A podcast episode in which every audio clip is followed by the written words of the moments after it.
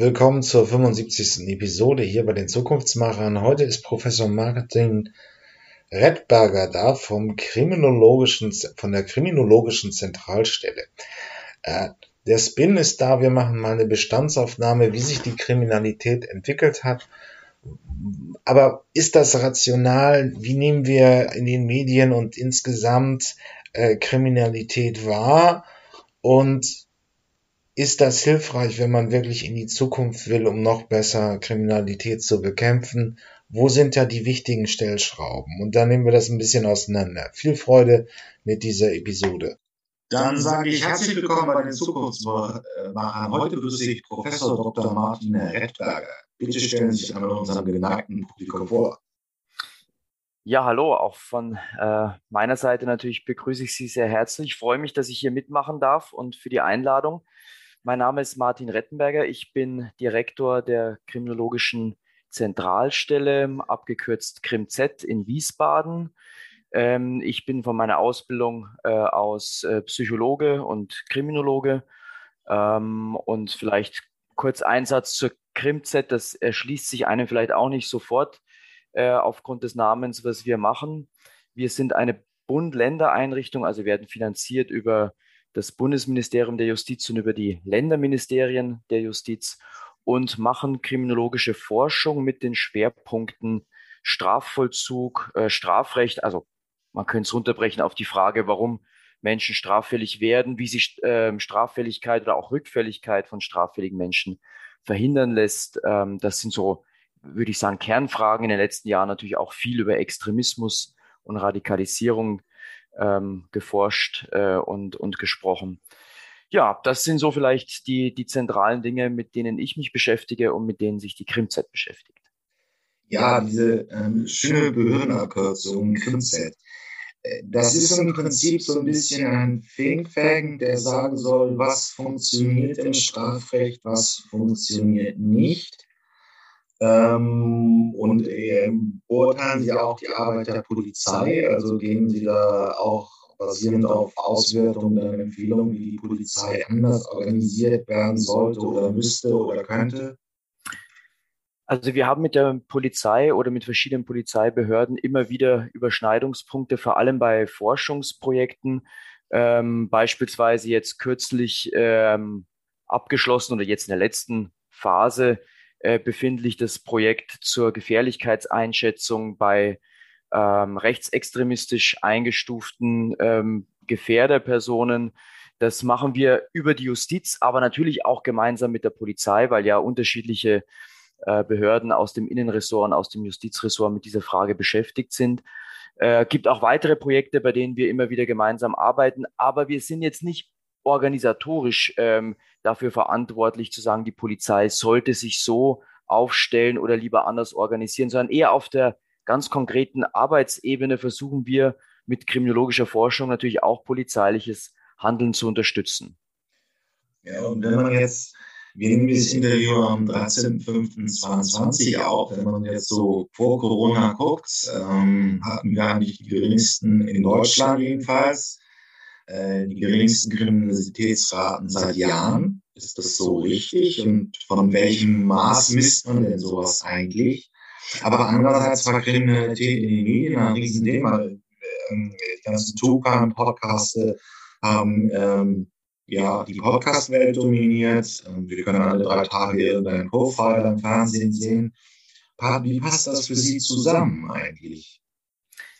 Also zunächst mal zur Ausgangsfrage, da stimme ich Ihnen völlig zu und das ist für mich auch immer eine ganz wichtige Botschaft, die immer, wenn es irgendwie passend ist, ich auch gerne unterbringe, nämlich dass Kriminalität und vor allem die schwerwiegende Kriminalität, die ja auch die meiste Angst in der Bevölkerung verursacht, nämlich also schwerwiegende Gewaltdelikte, Sexualdelikte, Tötungsdelikte, dass all diese Kriminalitätsbereiche abnehmen und zwar jetzt nicht irgendwie in den letzten Monaten oder Jahren, sondern bei ganz langfristigen Trends, also über Jahrzehnte. Es gibt sogar Kolleginnen und Kollegen, die sich mit eher so anthropologischen Fragen, mit historischen Fragen beschäftigen, die sagen, das kann man über Jahrhunderte sogar zurückverfolgen, dass die Menschheit eigentlich immer friedlicher wird und immer mehr Wert auf einen angemessenen Umgang legt und auf ein friedliches Miteinander.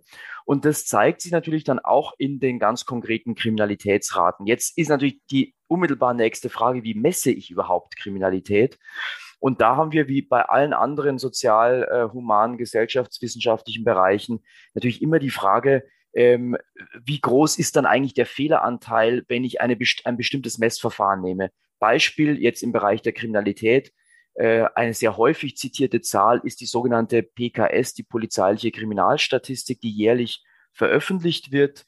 Meistens dann auch in großen Pressekonferenzen mit der Innenministerin, dem Innenminister. Und das wird oft so als der Indikator für die Kriminalität in Deutschland gesehen. Und das ist einerseits richtig, wenn man sagt, das ist ein Indikator, aber es ist natürlich nie ein reales Abbild der Gesamtkriminalität. Konkret bei der PKS geht es darum, was die Polizei als Fälle, als Fall registriert. Das heißt, alles, was nicht zur Polizei kommt, ist nicht in der Statistik und damit kann es nie ein komplettes Bild geben von Kriminalitätszahlen. Aber wenn wir, was die Abnahme von Kriminalität, wenn wir das nehmen, da haben wir eben verschiedenste Statistiken aus verschiedensten Ländern und das Bild ist relativ eindeutig, egal welche Quelle wir nehmen, welche Zahlen wir nehmen, egal in welchen Ländern, also wenn wir jetzt die westlichen Länder mal nehmen als ein gemeinsamer Kulturkreis, dann sehen wir, dass Kriminalität und insbesondere die Gewaltkriminalität abnimmt und das ist ein sehr stabiler Trend. Jetzt haben Sie auch angesprochen und das ist völlig richtig, dass das Interesse gleichzeitig ansteigt. Also auch das ist jetzt kein Effekt, den wir ganz kurzfristig sehen, sondern auch das sehen wir über Jahrzehnte, natürlich dann jeweils immer angepasst an die technischen Möglichkeiten. Durch Internet, Podcasts, Social Media und so weiter ist das nochmal angestiegen, aber auch vorher schon in Printmedien oder in der in ganz einfachen Filmen und Serien ist das über Jahrzehnte zu beobachten. Und es gibt durchaus auch die Überlegung, ob diese Effekte nicht zusammenhängen. Also das Interesse, das öffentliche Interesse an Kriminalität steigt, damit bekommt dieses Thema auch mehr Gewicht. Und wenn ein Thema mehr Gewicht hat, wird natürlich auch mehr überlegt in der Politik, in der gesellschaftspolitischen Debatte, was können wir denn tun, um das zu verhindern, um die negativen Auswirkungen zu verhindern. Das heißt also, die öffentliche Beschäftigung kann auch einen positiven Effekt haben daran, dass dann eben Kriminalität sinkt. Manche Personen vertreten auch einen sogenannten Katharsis-Effekt. Das heißt, je mehr ich mich medial oder fiktiv mit Kriminalität und mit Gewalt beschäftige, umso weniger muss ich es, jetzt etwas platt formuliert, umso weniger muss ich es ausleben. Also wenn ich dann mir Freitagabend und Samstagabend dann 3 Krimis angucke, bin ich vielleicht selbst am Sonntag friedliebender oder gehe dann mit entspannteren Gefühlen in die Arbeit, weil meine ganze Aggressivität ist praktisch im fiktiven Raum geblieben. Das sind jetzt aber alles natürlich nur Hypothesen und es gibt sicher Personen, bei denen mag das zustimmen und dann gibt es auch Personen, die vielleicht eher durch solche medialen Inhalte angeregt werden, das Aggressionspotenzial zu steigern oder auszuleben. Von dem her darf man da jetzt nicht so davon ausgehen, es gäbe jetzt den einen Grund. Aber Sie haben auf jeden Fall völlig recht mit beiden Effekten. Die reale Kriminalität und vor allem die Gewalttätigkeit nimmt ab. Das Interesse an medialen Inhalten im Bereich der Kriminalität und auch der Gewalt, das steigt allerdings. Also nicht nur True Crime, sondern eben auch ganz fiktive Darstellungen von Kriminalitätsfällen. Wenn man da mal, nehmen wir mal irgendwelche größeren Straftaten, wie zum Beispiel Tötungsdelikte, heraus, die ja sowohl Totschlag als auch Mord sein können.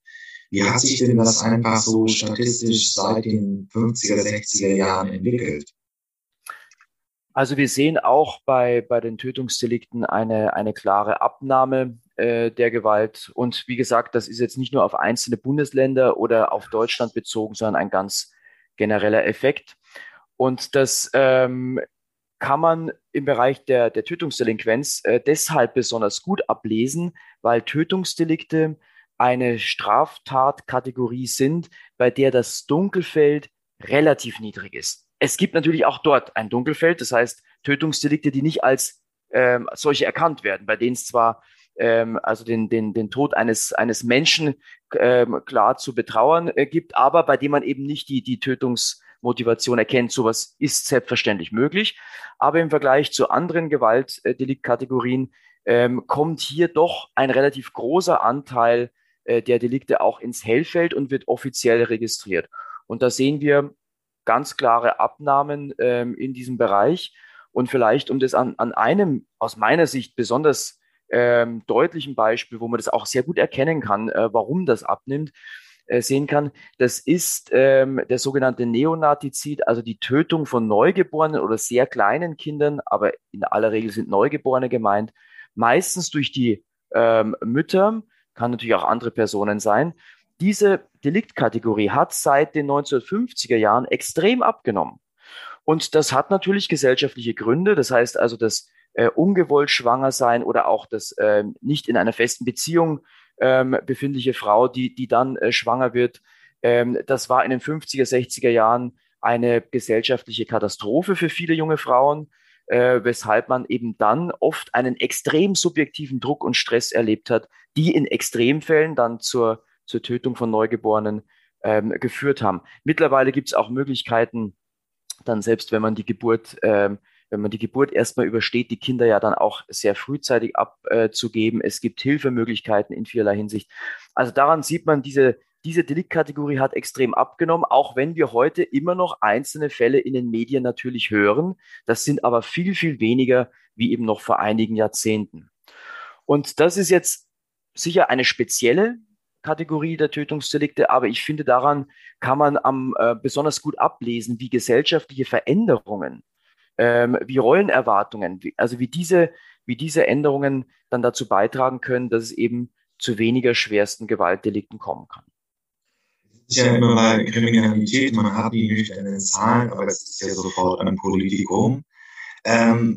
Also sagen wir mal, die 68er mit den Veränderungen der Gesellschaft haben wegen der Kriminalität in der Gesellschaft gesorgt. Oder wir hören es von Rainer Wendt regelmäßig, aber auch von anderen konservativen Kriminalitätsexperten, nenne ich sie jetzt mal, die praktisch ja sagen, wir müssen mehr der Polizei vertrauen, wir brauchen einen starken Staat, wir brauchen mehr Polizei an jeder Ecke. Was geben jetzt wirklich die Daten her? Wenn man eher die linke Argumentation, 68 hat die Gesellschaft friedlicher gemacht, oder die konservative Seite, wir brauchen mehr Polizei, mehr Durchsetzung, wir müssen vielleicht auch der Polizei wieder mehr vertrauen. Das kommt jetzt ganz drauf an, welchen Umstand ich adressieren will, also was ich denn politisch verändern will. Die, wie Sie jetzt genannt haben, die eher aus dem, ich nenne es jetzt mal linksliberalen Bereich kommende Argumentation, dass die Öffnung, die zunehmende Toleranz, die Transparenz in der Gesellschaft, dass das zu einer Abnahme von Kriminalität geführt hat, das ist, also ich sage es nochmal dazu, extrem schwer messbar, weil wir es praktisch kausal nicht auf eine ganz konkrete Entwicklung zurückführen können.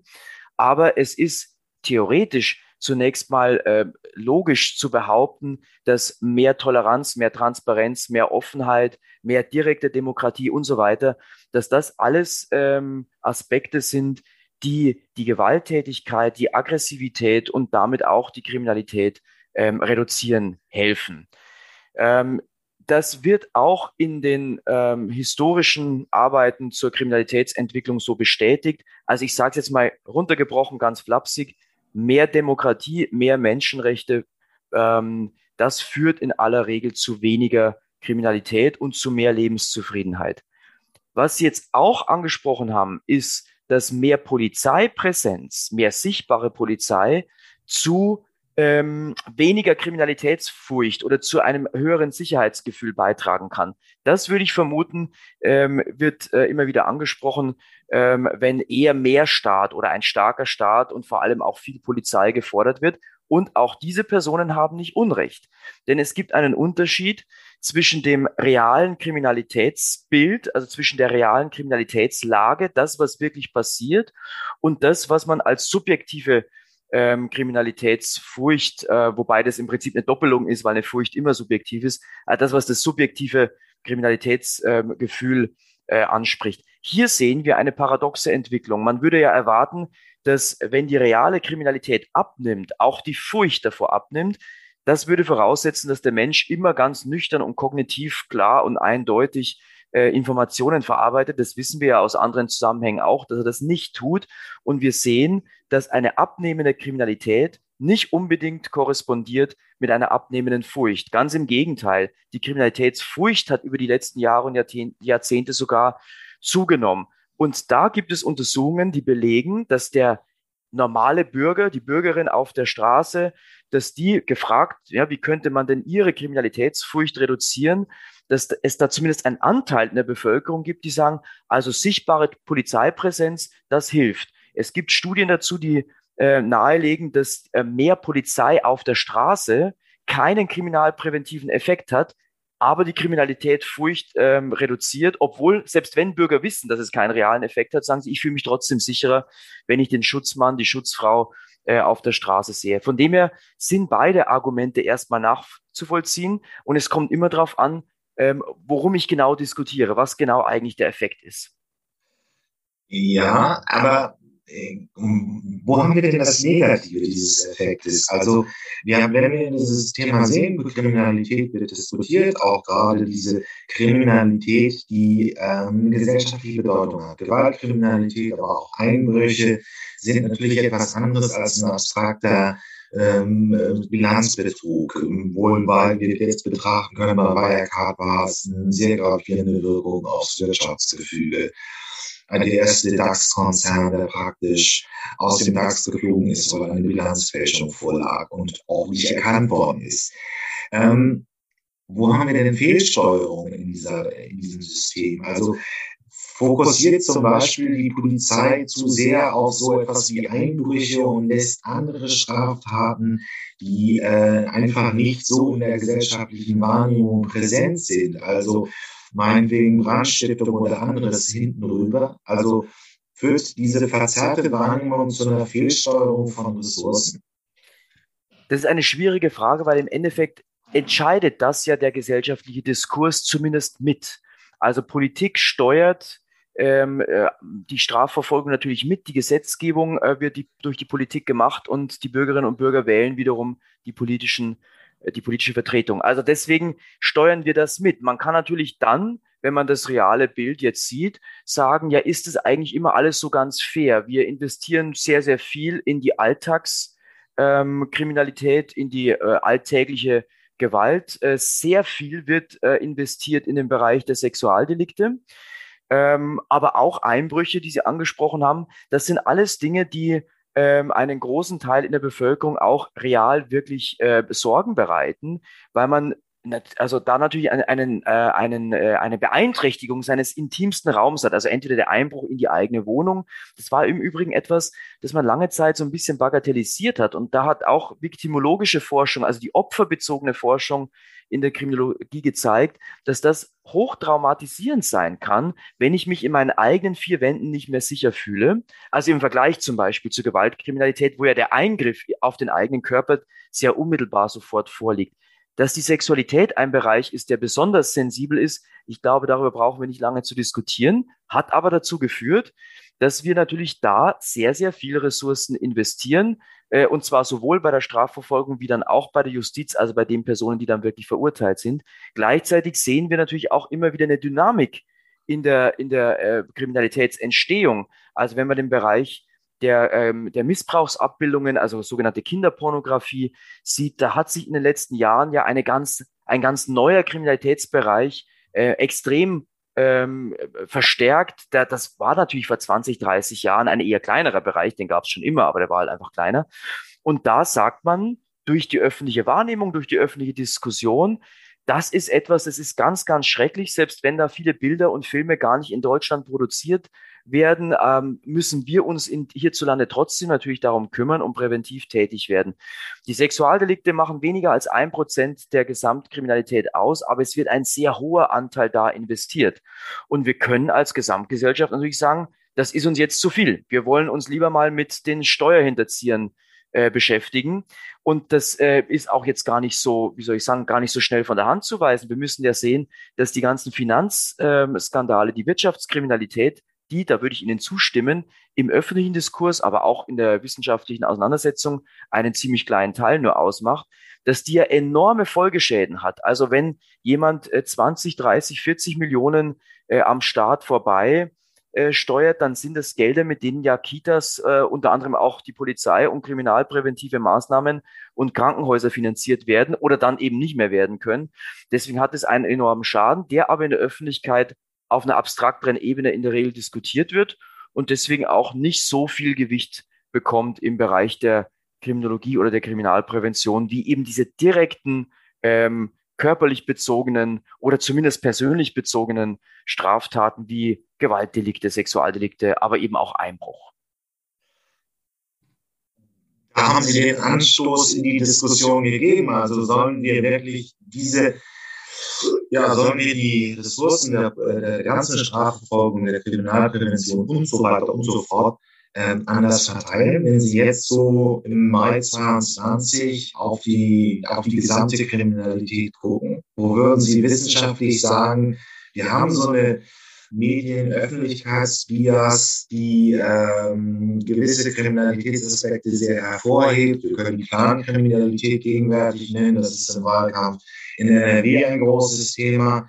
Ist das sinnvoll oder sollte man jetzt die Ressourcen der Polizei auf etwas anderem, der gesamten Kriminalitätsbekämpfung auf andere Aspekte lenken?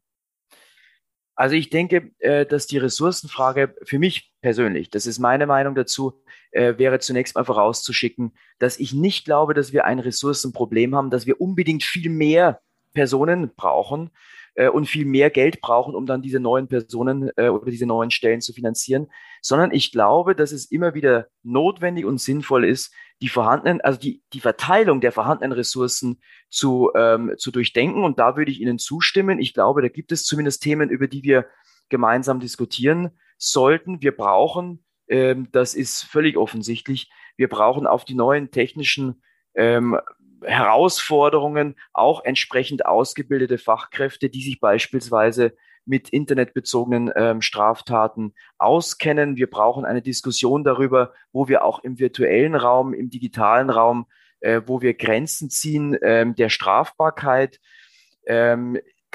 Wir sehen es eben nur als Beispiel nochmal, wenn wir auf die Sexualdelikte kommen, wir sehen eine Verlagerung der Kontaktdelikte, also des direkten Missbrauchsgeschehens beispielsweise, hin zu einem digitalen Tatort, in dem dann entsprechende Dinge zwar auch einmal passieren, aber die eigentliche Masse an Straftaten, dann das Verteilen von solchen Missbrauchsabbildungen und Darstellungen ist. Und da müssen wir die Strafverfolgung sicher immer wieder anpassen. Was auch heißt, dass wir grenzenüberschreitend mehr und besser zusammenarbeiten müssen. Das heißt, wir brauchen eigentlich mehr Möglichkeiten der internationalen Zusammenarbeit und wir brauchen bessere Möglichkeiten in der technischen Ausstattung.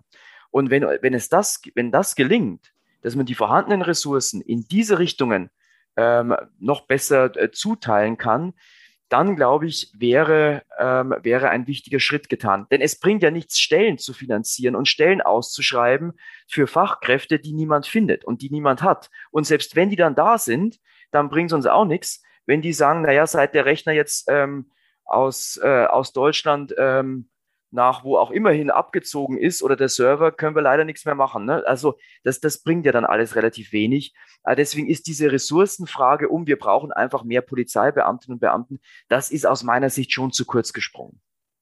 Okay, dann ist die Frage, wenn man also jetzt abgeklärt hat, wo die Bestandsaufnahme ist, richtig valide mit Statistikelementen und wo wir jetzt einfach wissen, wo der Schuh drückt in der Kriminalitätsbekämpfung, dann kommen wir natürlich in die Frage, wie macht man das in der Zukunft besser? Und da kommen wir zur großen Floskel Digitalisierung. Wenn man das jetzt hier mal an einem konkreten Punkt rausgreift, das ist ja Predictive Policing gewesen. Das heißt, man nimmt statistische Daten aus der Polizeistatistik und leitet dann mit so fancy Computerprogrammen Kriminalitätsschwerpunkte in Zukunft heraus und stellt dann Polizei dahin. Haben solche Elemente wirklich etwas gebracht oder ist es mehr etwas, das Politiker zeigen, wir machen etwas in dem Bereich? Wie funktioniert es jetzt in der Polizeiarbeit oder in der Kriminalitätsbekämpfung? Ja, das Predictive Policing ist so ein Schlagwort, das man könnte sagen, vielleicht besonders viel Kontroversen ausgelöst hat. Aber grundsätzlich ist das, was dahinter steht, ein relativ einfacher und naheliegender Entscheidungszugang. Also jeder von uns verfügt nur über beschränkte Ressourcen und die Frage ist, wohin mit den Ressourcen zuerst? Also wohin soll am meisten fließen? Und das ist jetzt, wir hatten die Diskussion ja auch im Bereich der Gesundheitsversorgung in den letzten 2 Jahren Pandemie sehr intensiv. Und auch da ist es völlig offensichtlich, wenn ein vielleicht mit leichten Schnupfen zum Arzt gehender Mensch gleichzeitig mit einem gebrochenen Bein Patienten ankommt, dann wird sich der Arzt, der nur 2 Hände hat und nicht 4, wahrscheinlich zunächst mal um das gebrochene Bein kümmern. Das wäre zumindest naheliegend, das würden wir auch so erwarten. Und das ist eigentlich eine ganz normale alltägliche Entscheidung. Und auch bei der Polizei, bei der Strafverfolgung, bei der Kriminalprävention haben wir das ja schon immer gemacht. Also nur als Beispiel, wenn Sie heute wissen, dass in Frankfurt in der Innenstadt sich eine Demonstration angemeldet hat mit einer Gegendemonstration und da müssen Sie erwarten, dass beispielsweise rechte und linke gewaltbereite Gruppen aufeinandertreffen, dann würden Sie doch von der Polizei erwarten, dass man da auch ein paar Mann mehr hinschickt, als vielleicht an einem anderen Tag in der Frankfurter Innenstadt, wenn keine so eine entsprechende Veranstaltung geplant ist. Das heißt, da gibt es die Prognose, Vorsicht, da kann was passieren, da müssen wir Präsenz zeigen, um eben dann andere Bürgerinnen und Bürger zu schützen, wenn da eventuell was eskaliert. Das Predictive Policing hat jetzt diesen Zusatzaspekt, dass man diese Prognosen nicht nur intuitiv aufgrund der Erfahrung macht und sagt, na, das wissen wir immer, wenn diese beiden Gruppen da aufeinander zulaufen, dann gibt's immer Ärger, sondern man macht das Algorithmen gestützt, also mit sehr, sehr aufwendigen statistischen Verfahren im Hintergrund, die mit künstlicher Intelligenz und so weiter, das hat ja in den letzten Jahren viel öffentliche Diskussion darüber gegeben, die zum Teil der Anwender in der Algorithmentechnik nicht mehr nachvollziehen kann.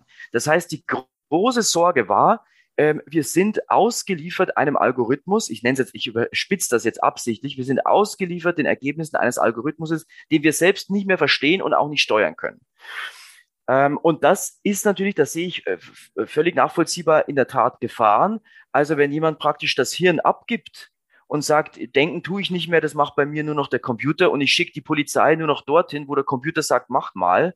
Das wäre natürlich dann auch in die andere Richtung eine fehlerhafte Anwendung. Aber wenn wir in so komplexen Verhaltensbereichen wie der Kriminalität, wenn wir Programme haben, die es uns ermöglichen, Häufungen, bestimmte Muster zu erkennen, auf die wir dann reagieren können, dann wird das dazu führen, dass wir Kriminalität besser bekämpfen können. Deswegen halte ich das für eine sehr, sehr wichtige Technologie. Aber sie muss immer in den Entscheidungshänden von Menschen bleiben.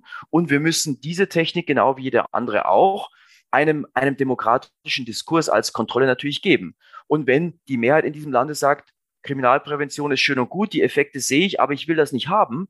Ich will, dass jeder Mensch zu jedem Zeitpunkt die gleiche Chance hat, als Täter überführt zu werden oder kontrolliert zu werden. Dann entscheiden wir uns dagegen, dann haben wir mehr Kriminalität, aber vielleicht einen faireren Umgang. Das ist etwas, was wir als Gesamtgesellschaft diskutieren können. In meinem Beruf geht es darum, Kriminalität zu verhindern. Deswegen sage ich, diese Techniken sind sinnvoll. Sie verstoßen aus meiner Sicht weder juristisch noch ethisch gegen irgendwelche Vorgaben und Richtlinien, die wir uns selbst gegeben haben. Und deswegen bin ich dringend dafür, sie auch zu erforschen und einzusetzen. Aber natürlich immer dem Aspekt der Kontrolle und der Anwenderin und die Anwender, der die Entscheidung fällt, diese Personen, die müssen natürlich am Schluss frei vom Algorithmus die Daten haben, ihre Entscheidungen treffen. Es kann natürlich nicht sein, dass der Algorithmus die Polizeiarbeit diktiert. Das wäre sicher ein falscher Umgang.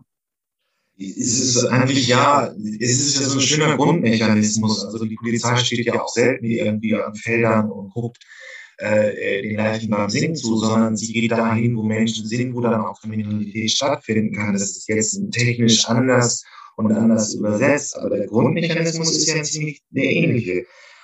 Aber wenn man jetzt ein bisschen allgemeiner fragt, wie gerüstet ist denn die Polizei für die digitale Herausforderung? Ist das Internet, der digitale Raum, ein rechtsfreier Raum, was man ja auch so ein bisschen hört? Darknet ist jetzt ein großes Thema gewesen in den Mitte der 2010er Jahre, auch natürlich medial aufgegriffen. Wie steht es da drum? Sind die Herausforderungen gerüstet? Also ich glaube, dass die Polizei dahingehend gerüstet ist, dass es natürlich mittlerweile seit einigen Jahren entsprechend ausgebildete Expertinnen und Experten gibt, auch in diesen, ich nenne sie jetzt mal neueren Kriminalitätsbereichen.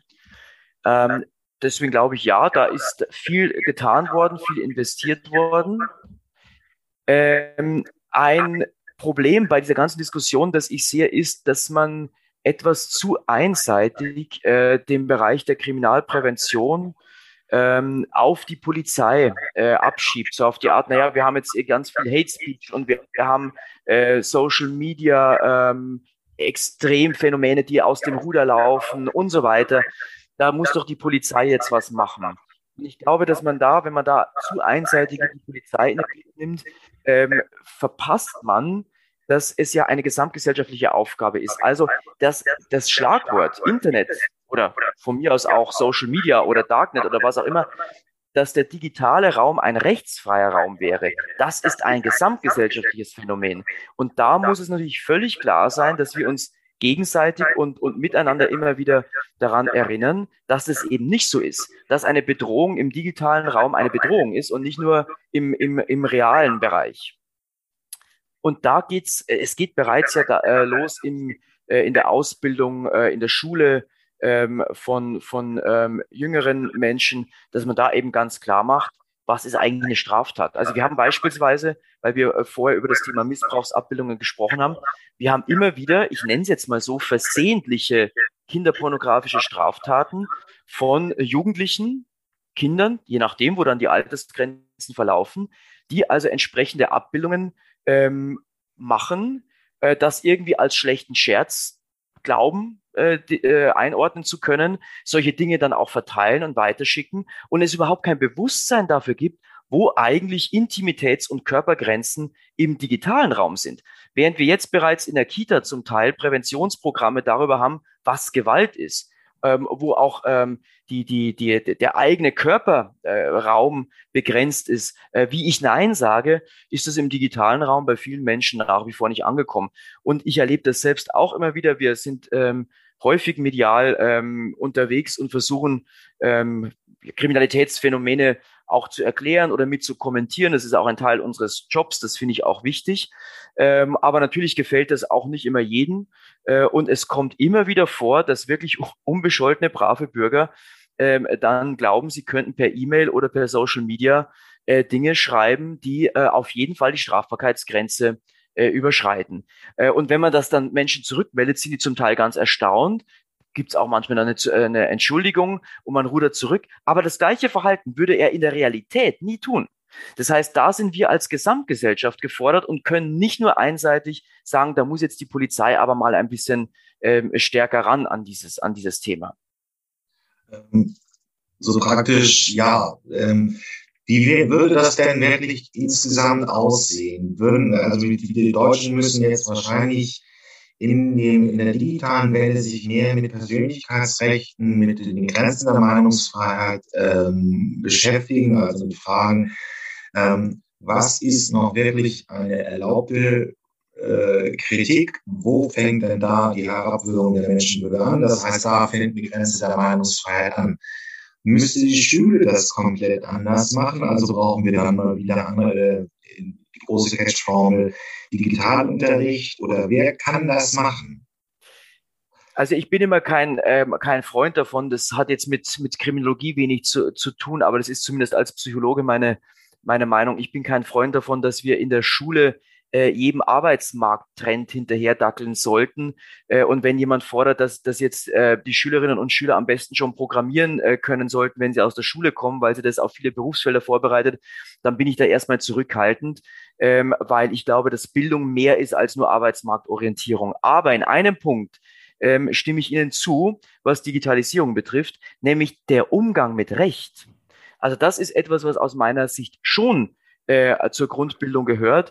Wo beginnt das Recht? Wo sind Menschenrechte? Wo sind Grundrechte zu verorten? Wo sind Grenzen? Und auch darüber in die Diskussion zu kommen, das ist auch etwas, was man ja im historischen Kontext sehen muss.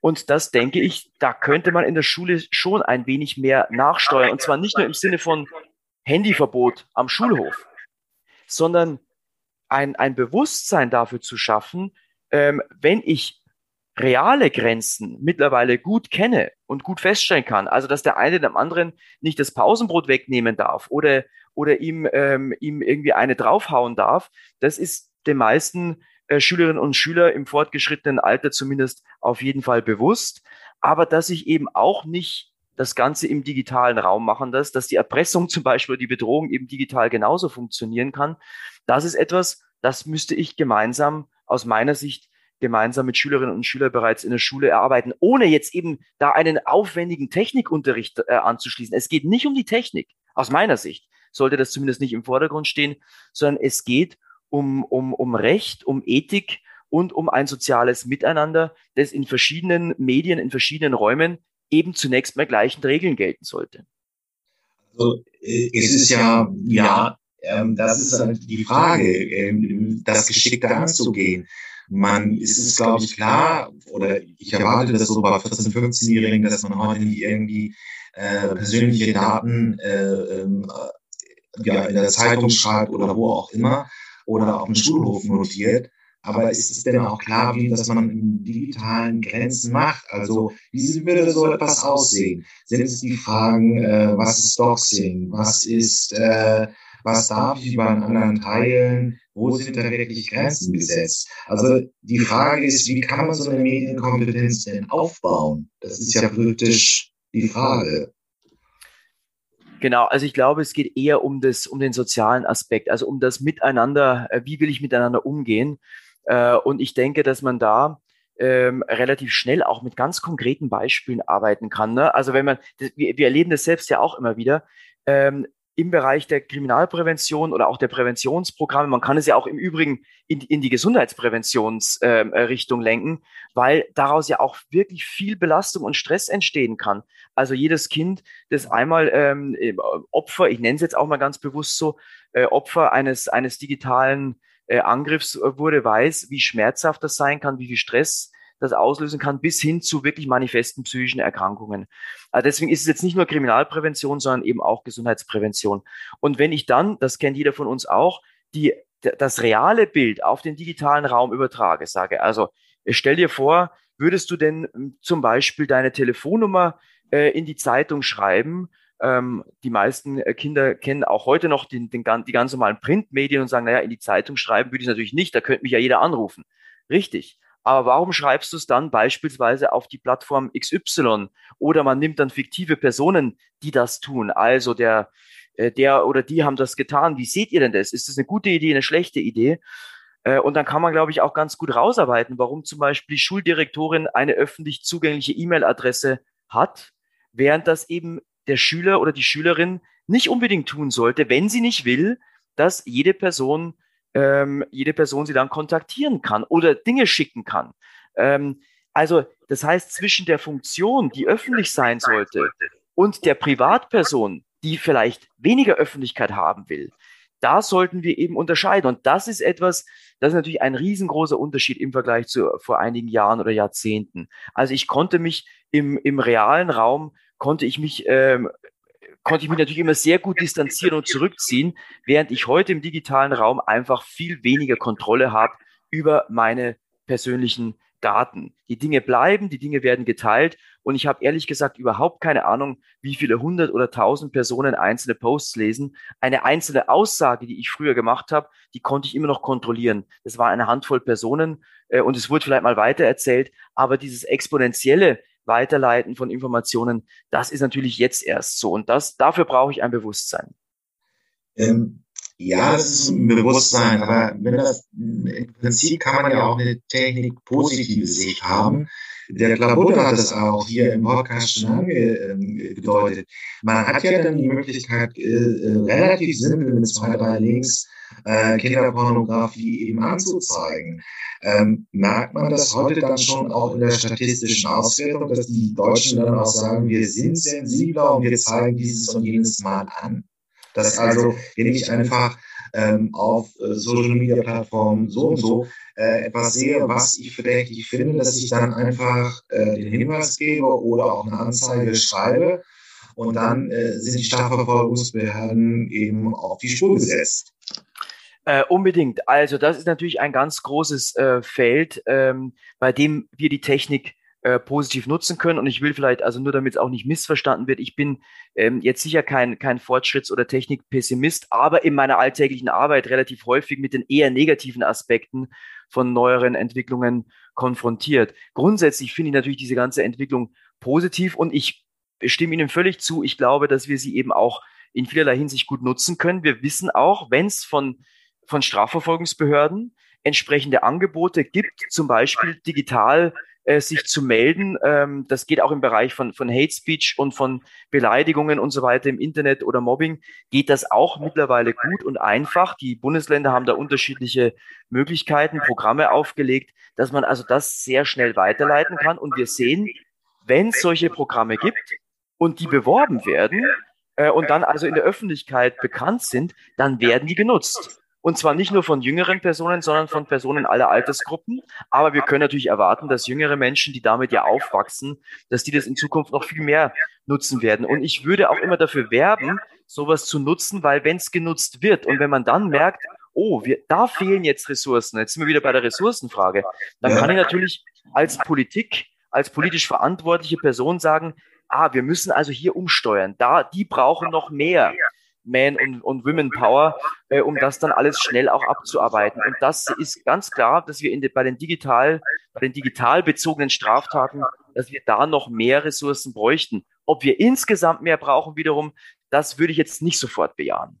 Aber wir brauchen eine andere Zuteilung.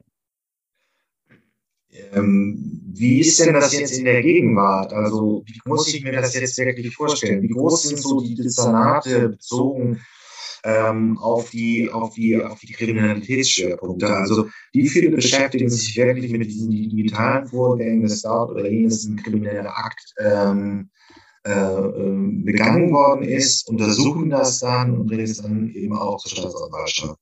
Bezogen auf, sagen wir mal, ich möchte ja so ein bisschen konkreter hier haben und nicht so statistisch allgemein, von 100% der Polizei, wie viel ist das so im Durchschnitt? Also da müssen Sie natürlich jetzt Polizeigewerkschaften wahrscheinlich fragen. Die hätten, würde ich vermuten, einen besseren Überblick darüber, was die Personen genau machen. Ich kann Ihnen das jetzt nicht in Zahlen nennen, wie hoch der Anteil ist oder wie viele Personen das konkret machen.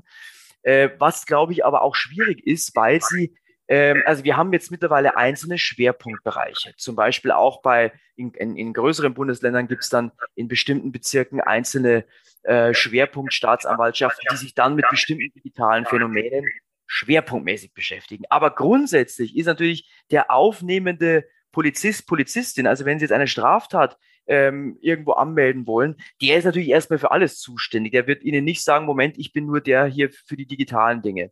Also wir haben Schwerpunktbereiche, also vor allem auch bei den großen Behörden, LKAs, BKA, gibt es natürlich dann auch entsprechend speziell ausgebildete Personengruppen, die das machen. Diese Gruppen wachsen auch. Die konkreten Zahlen, also wie viele Personen das jetzt im Moment machen, das kann ich Ihnen nicht sagen. Ich würde aber auch vermuten, dass Sie darüber keine einheitliche Statistik kriegen, weil Polizei ja Ländersache ist. Das heißt, Sie müssten in diesem Bereich dann bei allen Ländern Anfragen stellen und dann würden Sie sicher konkrete Zahlen bekommen, wer dann also in den Landeskriminalämtern mit wie vielen Stundenanteil da zuständig ist. Fakt ist, es wächst und es muss auch wachsen, weil die Herausforderungen auch größer werden. Und ich würde auch vermuten, dass wir also speziell, wenn wir jetzt den Bereich Missbrauchsabbildung, Kinderpornografie nehmen oder eben auch Bedrohung, Hate Speech, Mobbing im Internet, all diese Bereiche oder auch das Online-Stalking, also dass wir hier dass die meisten, die sie anfragen werden, die ihnen sagen, wie viele Personen jetzt in ihrem Amt dafür zuständig sind, wahrscheinlich auch durchklingen lassen werden, dass ein Mehr in diesem Bereich sicherlich erfreulich wäre oder begrüßenswert wäre. Ja, mehr ist die gute Frage, können Sie sicherlich nicht beantworten.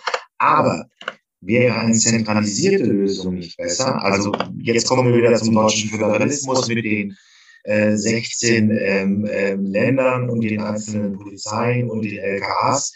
Wäre es nicht irgendwie eine Webseite, die der Bund wirklich zentral steuert, da sinnvoll? Oder stellen wir uns da mit der Länderaufstellung wieder mal ein Bein? Das hat man ja auch bei dem NSU-Prozess gesehen, dass da im Prinzip mal wieder Kriminelle und Straftäter diese Möglichkeiten genutzt haben und von einem Bundesland zum nächsten gefahren sind.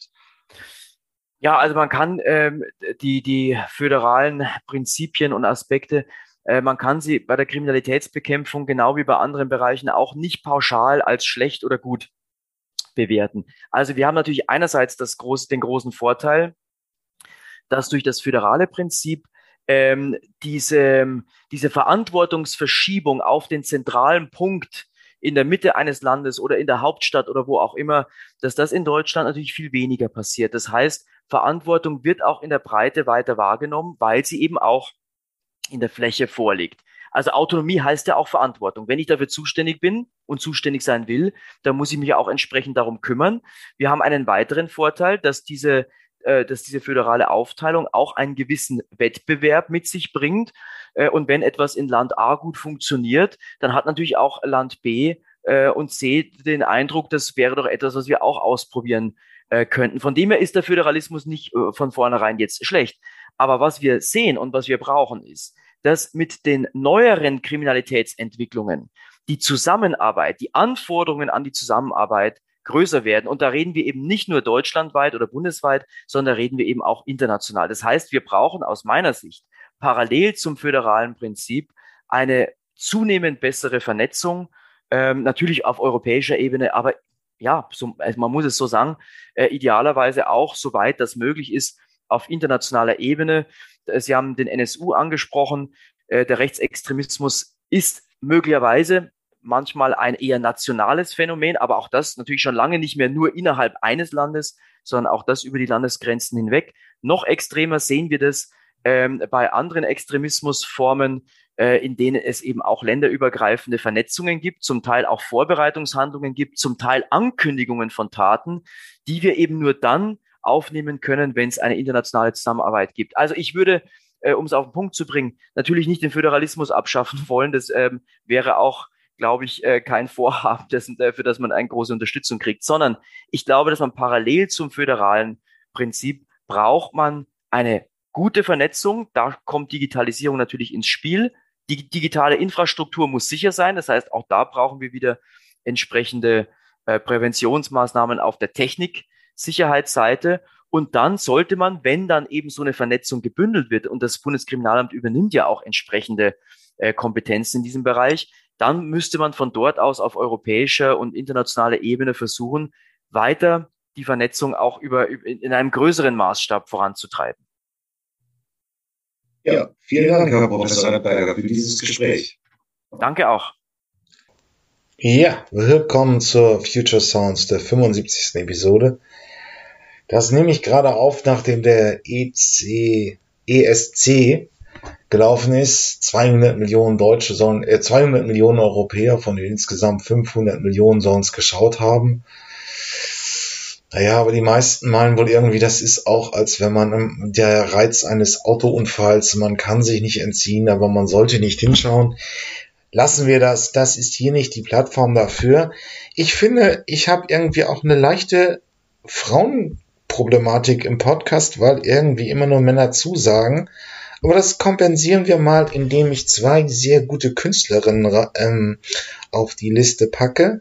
Stella Sommer mit wirklich der beste deutsche Indie-Pop, Rock, Loner Lover, aber das sind alles auch Albumkünstler, die halten das Konzept überall durch.